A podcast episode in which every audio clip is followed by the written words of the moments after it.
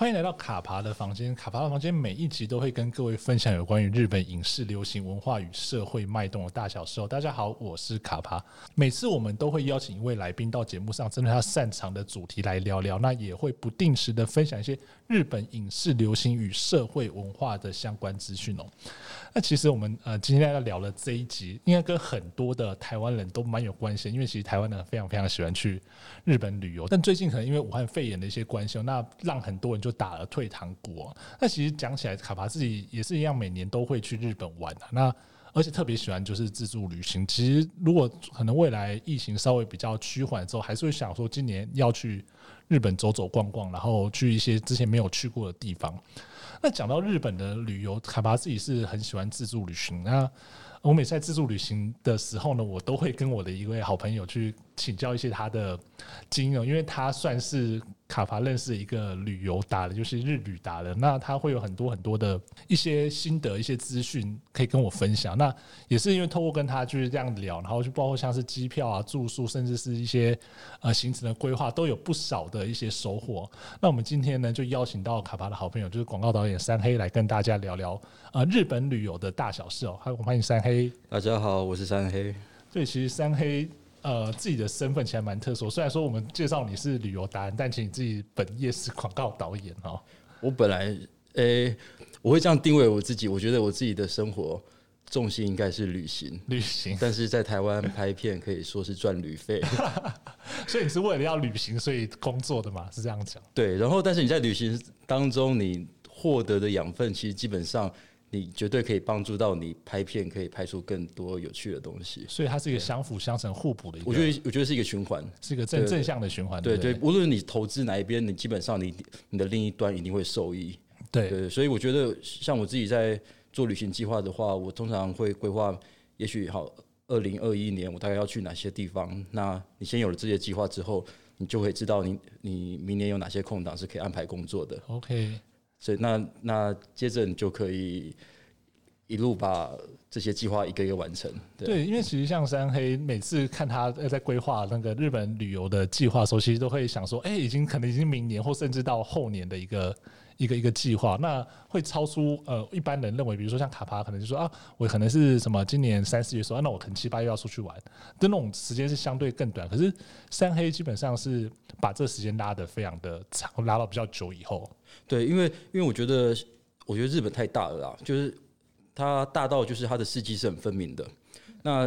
如果我们先回到台湾的国内旅游好，那基本上春夏秋冬它的界限是没有这么分明。是对，但是如果你到日本的话，呃，同样一个樱花季好了，你可能三月初九州就已经在开花，可是如果你想看北海道樱花，你要等到五月才看得到，所以它的那个季节性拉得很长。所以当你对于某一个你已经决定好你要去哪一个地方，然后要去哪它的某一个时间点的话，如果你今年这个时间没碰得到的话，你要看下一个。要要要等下一个就是基本上是明年的事情了，okay, 对，所以有时候，但是有时候他你说三月好了，你有你又想去某某两个地方，但基本上这两个地方可能没有办法同时进行，那你就必须把下一个计划移到明年或后年。是，所以我通常我的计划表里面就会有很多是后年才会发生的事情。对，因为其实有时候看到那个三黑，他也会在比如说自己的社群上面跟就是征团员吧，就找大家一起出去玩，就问一下说，哎，什么时候？哦，可能是明年，说甚至是后年的的一个状况啊。对，反正就大家因为。我通常如果我会邀请朋友们一起来的话，通常就四个就额满了嘛。就就因为觉得在，我觉得在在增在增加这个人数，可能就会有点像带团。我觉得那个那感觉就很奇怪，所以那就是也许我们就四个人一起出发，然后就大家先把等于说你先明年明年四月，大家先把一个呃。特休假先请好，那你就时间到了，我会通知你缴钱这样子。就是该来你要来，然后你该请假你要去请好这样子。对对对，对，时间到我们就出发。时间到就出发，就是而且我会告诉，我会事先告诉你要准备多少钱。那你就现场，你就是带钱包来，就大脑不用带。是，对对对，就你会帮大家规划的很好啊。通常通常我我规划，因为我会规划很详细嘛。那说在出发之前，基本上所有人都会看到我们要去的行程。是对。那当然，我我觉得很老实讲一点，就是因为。毕竟这整个行程是我规划的，所以所以毕竟里面呃所有的行程要踏的点啊，基本上都是我自己想象中我想要做的事情。是，但是如果因为要邀请朋友们一起来玩，那势必也要考虑到一些其他人的愿望。我觉得这个是很重要的，所以我我一定我一定会让大家看到这个行程表。那而且我会问大家有什么这对于这趟旅程有什么样的想法，或者有什么想要做的事情。例如说逛美术馆，然后就是就对某些人就很重要。那我就基本上只要有人提出这些愿望，我就基本我就一定会让让这些事情在他的这趟旅程中发生。因为不一定，我觉得因为我工工作比较特殊啊，比较弹性。那有些上班族你。一年能够出去一趟国外旅行，对他们也就很奢侈了。所以那尽量就是让大家都能够在某个层面上满足到满足到。是，因为你在现在一年就是可能至少会都会出国两次哦。呃，大概四到五次。哎呀，那真的你在在在日本的时间比在台湾比在台湾应该呃，就是很多人会先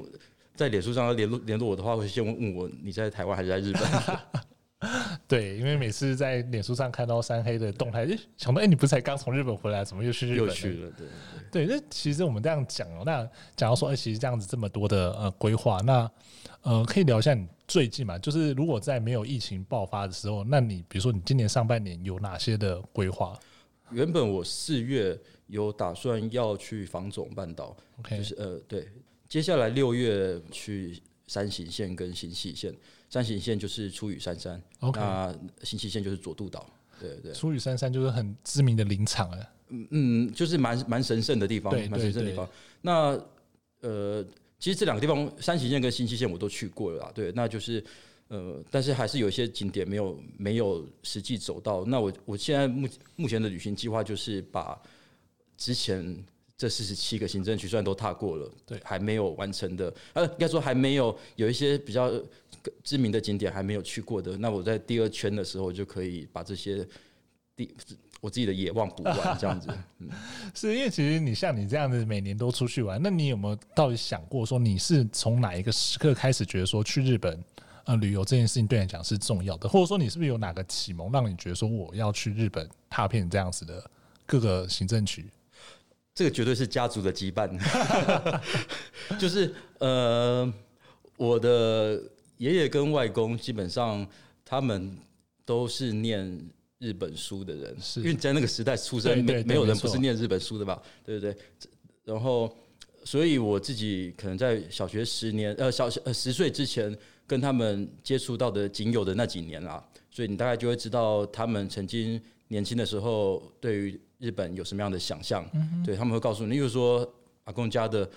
墙壁上就会挂着富士山，是对对。然后，然后爷爷会说他的国小老师住在日本的哪个地方。对。然后我我爷爷他们还是有组团组观光团去日本找拜访他们以前的老师。对，就是从小会有这样这样子的一些家族的故事，然后一直灌输我。所以，而且再加上我们国小的时候每天都在要看卫视中文台的日剧，就是我们我是被日剧养大的 那一代。对对 对，被被。东京爱情故事养大的那一代，okay, 对对对，所以所以你小时候一定会觉得你对那个地方是有憧憬的。那你会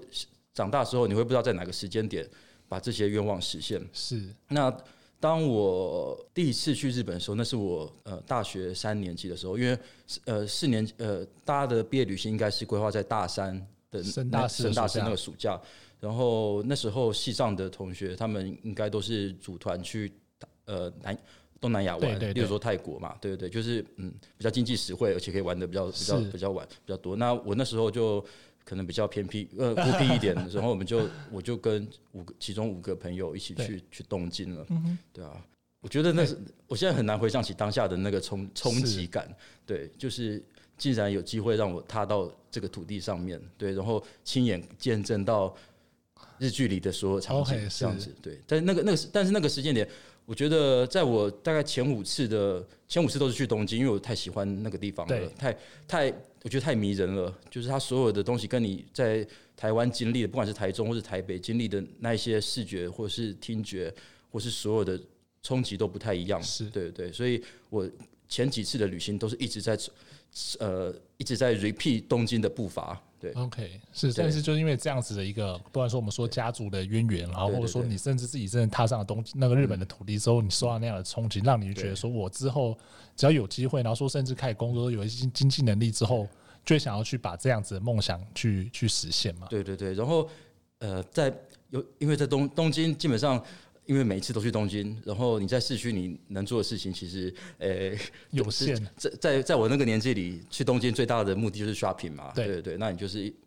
当然，那当然你，你你可能每年去个一次，然后买买买买到后来，你就会希望，你就会再有多一些贪心的野心，是你就会想要往郊区去开发。对，这这时候你就会想说，那是不是要去大阪啊，或者去关东的近郊.那我我这边要自己分享一个蛮私密的事情啊，就是我这个这个这个点会很可很启发我为什么想要把全日本都走完。是，就是我去了东京北边的一个日光。对，那个地方叫日光。对，它有一个日本蛮有名的瀑布，叫做华岩瀑布。是它，它在华岩瀑布的时候，你必须要做一个呃，应该有超过一百公尺的电梯，从从地平线上面、地面上面坐往下坐，然后你电梯出来之后就会到河谷。对，对，它就就就等于是在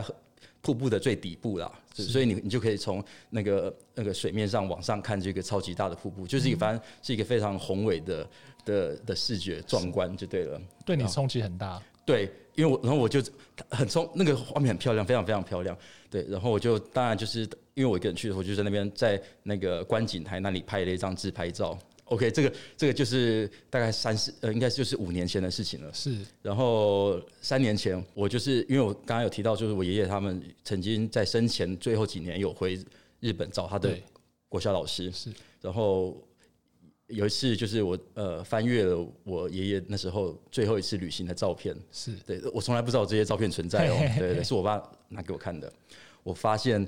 我曾经跟我爷爷站在同一个地方拍照哦，对，所以有一种就是跨越三十年，相隔三十年，跨越时空，然后祖孙就是同样的做一样在一样的地方，然后做一样的事事事情，然后。我是觉得那个当下你会觉得好像有某些东西被连接了，是因为我我跟我的家人基本上没有没有太多时间相处，是，可是你会发现我们曾经做过一样的事情。了解。但我我觉得就是你在，我觉得旅行的很大的目的就是你你在这个这一个点上面，然后去去 repeat 别人做过的事情，是对，然后甚至别人也可能在这个点 repeat 我做过的事情。我觉得我觉得这个。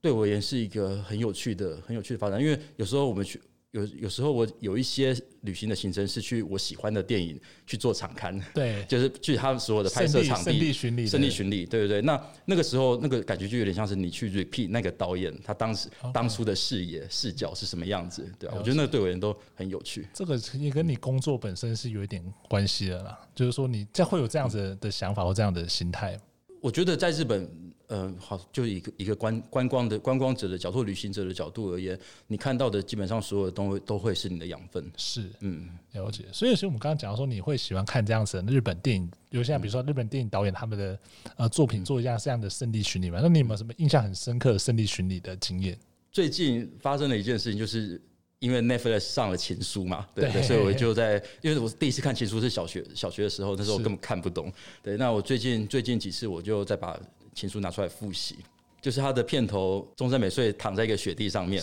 对，然后镜头慢慢拉远，然后看到整个雪地山脉，然后远处有一个港口这样子，对，然后他们电影里电影里这个设定是在神户。是对，但是我怎么想说，神户靠海的山脉山山坡真的会下这么大的雪吗？是，就是我我自己印象中，我想说，当然我因为我没有在神户过过冬天，所以我不知道有这样的季节。但是我直觉上那个场景就不太像是像是在神户拍的。对，那整个整个片拍完之后，我就我就上网搜寻一下那个。情书的整个片场，然后我就赫然发现说啊，那个场景其实是在小樽取景的，因为他因为他其实情书有一部分的剧情都在小樽发生嘛，所以可能导导演他们在当初拍摄就是把神神户的一部分的部分也都也在小樽那边取景，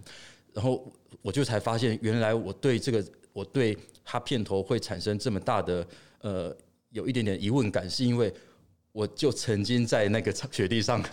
站在同一个位置上拍过那一个 那个山坡，还有远处的那个港口，因为那个地方我就真的实际就站在那个地方过，是啊，所以所以当下看到影片里那个地方就直觉这就是小樽嘛，对啊，是，所以其实这就跟呼应你刚刚讲的那句那个嘛，就是说其实我们在不知道可能在未来的某个时候，我们会站在前人的。对，站在前人的脚步上面，或者说我们也可能，我们的脚步也可能是后人会站在我们这个地方去去看到相同的对的的景色，其实很感动哦。我我我自己常常觉得，就是我自己个人的旅行的想法，就是把自己的历史写在地图上面。哦，对对对，就是因为我我我自己觉得，当然可能没有什么很特殊、丰功伟业的事情，但是唯一能做就是把我过去所有旅行的事情记录详细记录下来。那也许某一天某某一日我需要那个回忆的时候，我直接在地图上面就找得到了。OK，而且你可能看到那个地图或者那个场景之后，很多的回忆就慢慢全部涌现。对，就像就像我前几次去东京好了，就是你刚下机场，然后坐三三手线要到市区的时候，每一次的每一次景观景观基本上都大同小异，就只有季节的分明而已。但是你会很明明确的知道你这一次是什么样的身份。来到日本，是你曾经是穷学生，就是你只带了两三万日币，然后然后行李箱还要带几包泡面这样子。那然后你进了社会，你稍微那个有有一些钱了，然后你可以很体面的去日本消消费这样子。对，每一次，然后有有，我记得还有一次是刚离职，OK，所以你就是有一种有一种好像要。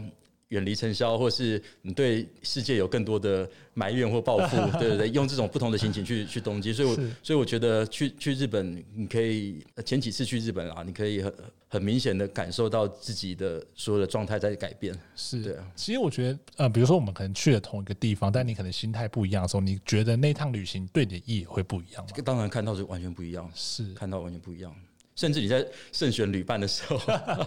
你的旅伴也会决定你的这一次旅行它会长什么样子嘛？对，对啊，其实而且其实真的挑旅伴这件事情，好像是蛮多人在自助旅行上会有很大的一个挑战，或者说会思考比较多的一些事情。其实我觉得适当的保持一点距离是好，是是非常完完美的，对啊，对啊。因为但是就我我不觉得一定你的旅伴一定要是亲密的家人或是男女朋友，嗯、那即便只是一个连连友，就是三不时。寒暄这样子，那你们如果刚好有一段时间是可以凑在一起的，那你们就一起就就一起去去吧，就非常非常完美。那在日本，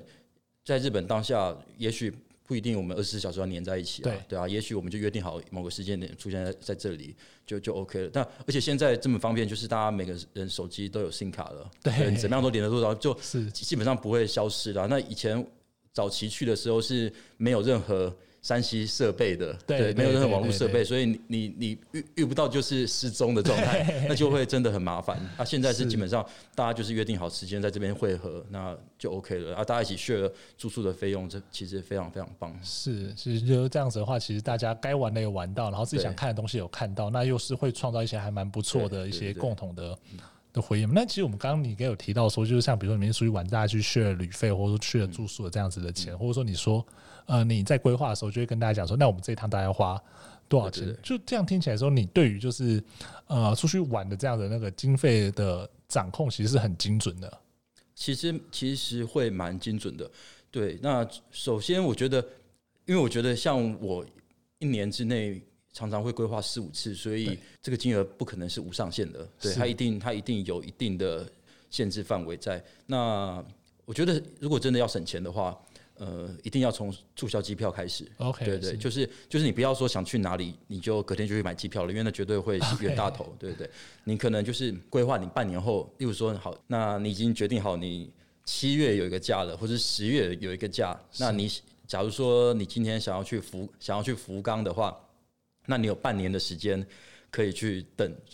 机票促销，是对不对，你就可以。你就可以等夏季啊，或秋季的机票刚开始推出的时候，那时候一定会有一个首卖的促销，你就等那个时候去买。那基本上你在交通呃来往来的飞机上就可以省非常非常多钱。嗯、对，那那接下来你在日本的行程，那通常我自己因为我都是比较接近，虽然我是自助啦，但是我会比较偏向于火车、电车型的自助旅行。对对，所以那个交通通票而言，对我也非常非常重要。所以所以你就会你就可以知道。你的呃，例如说八天的行程里好了，可能有五天是需要 JR Pass 的，是就区域版的 Pass 的，所以你就这个交通金杯就可以抓出来了。那包括除了火车之外，你还有当地的，因为因为你所有的每一天要做的事情，基本上你可以很清楚，所以你会花到什么样的公车钱，你也可以把它抓出来。是，那然后哪几餐是要在外面打食的，哪几餐是在饭店有付的，那基本上都算得出来。所以所以通常你八到十天的旅行算下来。如果如果先把机票扣掉的话，其实有时候两三万日币就就差就就已经很差就差不多。但是这些机票，呃不就交通交通跟当住宿的交对，呃，住有时候住宿我会在台湾就先按按月付掉，对对，对，因为因为都用信用卡订嘛，对对，所以我我我通常也不会让我的旅伴太这么有这么有压力，所以就这个月先刷一点，下个月先再刷一点，OK，对对。对，那现场我们可能就不用带太带太多现金日币在身上，对啊，对啊，因为很多很多费用在台湾都刷掉了。对，因为其实刚刚三黑这样讲，我自己蛮有感受，因为其实像三黑，我们我知道说三黑是一个很喜欢、很会做行程的的的的一个人嘛。那其实那时候之前跟三黑讨论一些自助旅行的时候，他也会把他的呃做那个行程给我看，那也会养成卡巴自己说，嗯，在出去玩的时候会加。做一些行程，包括我要搭哪哪一班电车，搭哪一班 JR，然后我到当地的时候，比如说换巴士的时候，要搭哪一班巴士，什么路线，其实这种大概时间全部都会抓出来之后，其实这样子的方式就对于你后来在规划交通，因为其实大家都知道说，在日本玩交通费是非常大的一笔开销，可是我们通过这样子而去掌握它时间，或者说事前去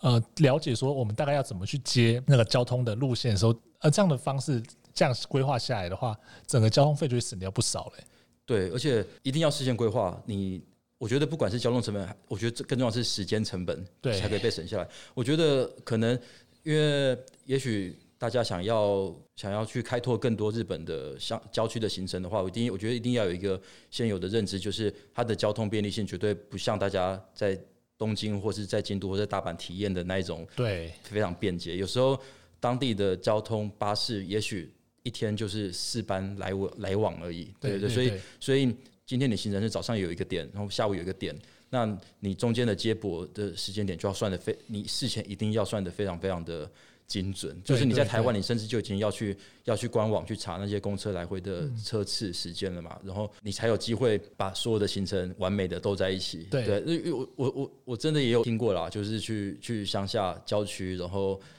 没有赶上那一班，那下一班就是明天或是超晚。对对对对，就是这种事常常发生。所以我觉得，如果要开发郊区行程的话，一定要必须真的是必须要在台湾就事先做好这些功课。嗯、对，因为其实刚刚三黑这样讲，卡巴自己有一个非常大的感受。因为其实像去年，哎，大概去年五月的时候，我也是到了日本去去去自助旅行。那那个时候，其实我有安排一个圣地巡礼，是要去呃纳须高原的啤酒厂。呃，参观。但其实纳须高原啤酒厂为什么要去？是因为它是无法成为野兽的我们的一个 场景哦。那可是它当地就是那啤酒厂，基本上它是在一个远离车站很远的地方。那会到那边的公车就是一小时一班，然后最多两就是。有有有的间隔是两个小时才会一班，然后他的公车那我记得他的公车是五点之后，就晚上五点之后就不开了。对对对，对，所以变成说我那时候就要开始抓好说，比如说我新干线到了车站之后是几点，然后他的呃公车到站的时间是几点？那如果我这班没有搭上，我这班搭上，我到了那边到了啤酒厂之后，我可以待多久？待多久之后我要离开，不然我就没有车回来了。其实这个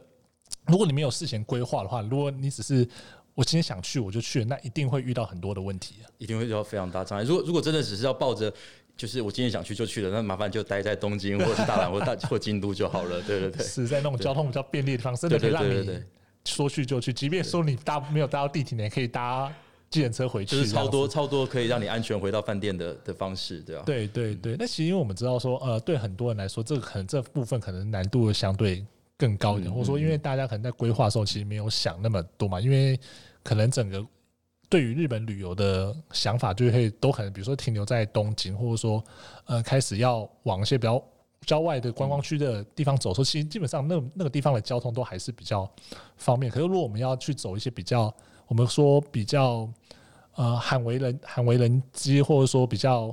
呃特殊的景点的时候，其实这部分就很重要了。就是当然了，我觉得一些比较懒人的做法就是跟团嘛，对，因为他们就一定会带你去那些那个比较比较值得被被看的一些风景名胜，对。那但是如果如果你是比较偏向于自助的话，那就是势必你事前的功课必须要做，对啊，不然就是只去只是去日本体验不便而已。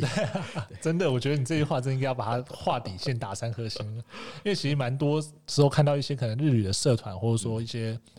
呃，网友在分享的时候都会觉得，卡巴自己都会觉得说，你怎么会这样子规划你的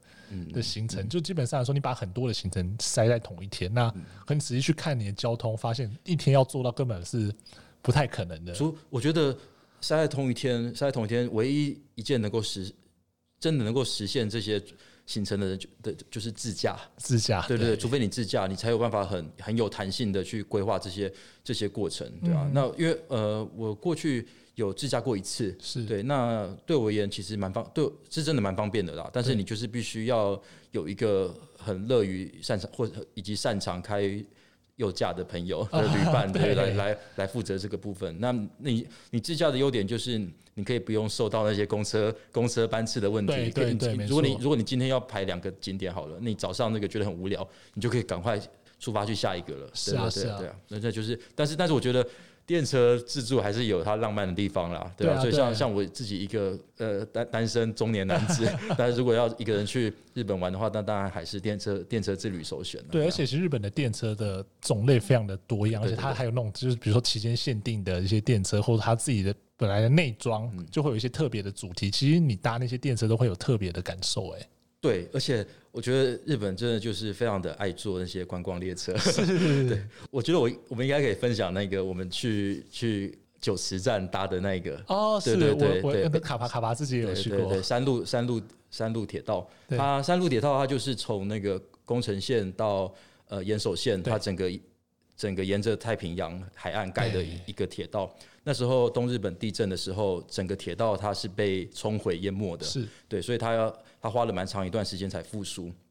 对，那那后来他他重新开业的时候，九池呃九池到宫古那段我就有去我就有实际去搭，哦、对，对我从我从九池那边从九池起点，然后一路开到宫古站宫古站，对，对，当然那那里有个非常特别的的九池站，就是它的它的它是假日限定的一个榻榻米，就是你可以有一个坐席的坐席的观光列车，两节其实其实不大了，就是当地的列车，然后把它。内装改造成观光列车，对，对，然后那个在九池站出发的时候，你可以你可以电话预定。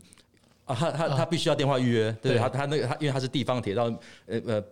呃，还是要用电话才能预预约的，对对，所以先拜托日本朋友帮我帮我去预约，然后顺便预约了一个非常厉害的那个海胆便当。便当我昨天有特别查一下那个海胆便当还在不在，就是你可以在九池车站里面买，但是但是它的呃随车票付。附呃附加的那个午餐选项已经没有海胆便当了。OK，对，它是海鲜海鲜冻便当。对，所以如果你想吃非常小个短袜的海胆便当的话，你要在海九九池站的它的那个那个餐厅里面买。对对，现在还有，还吃得到，非常便宜，而且又好吃。对，然后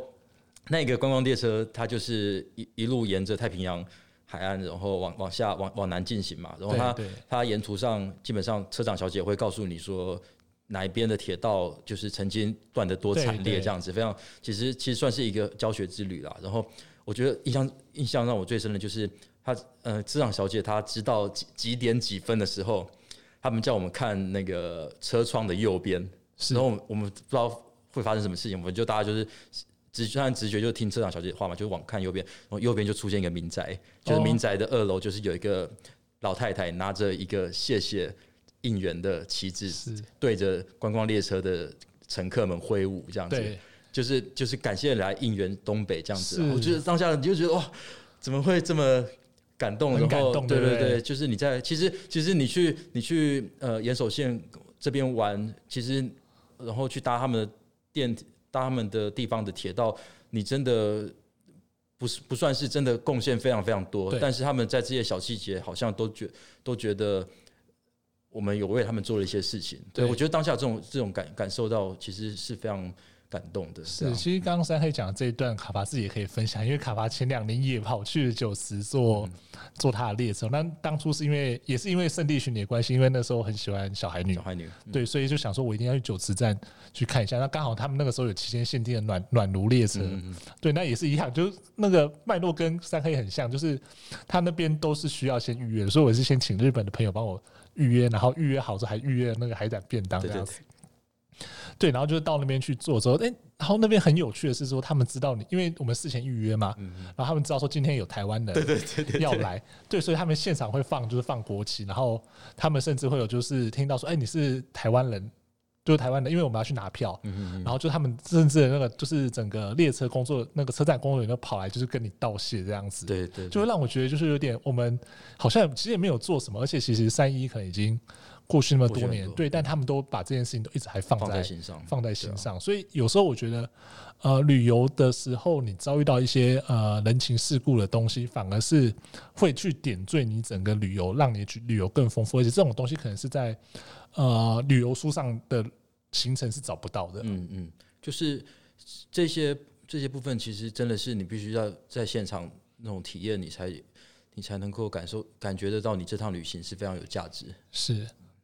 是啊，我们今天非常谢谢三黑跟我们分享他这么多年来这个日本自助旅游的经验，那也可以提供给大家蛮多的意见跟一些想法。那如果大家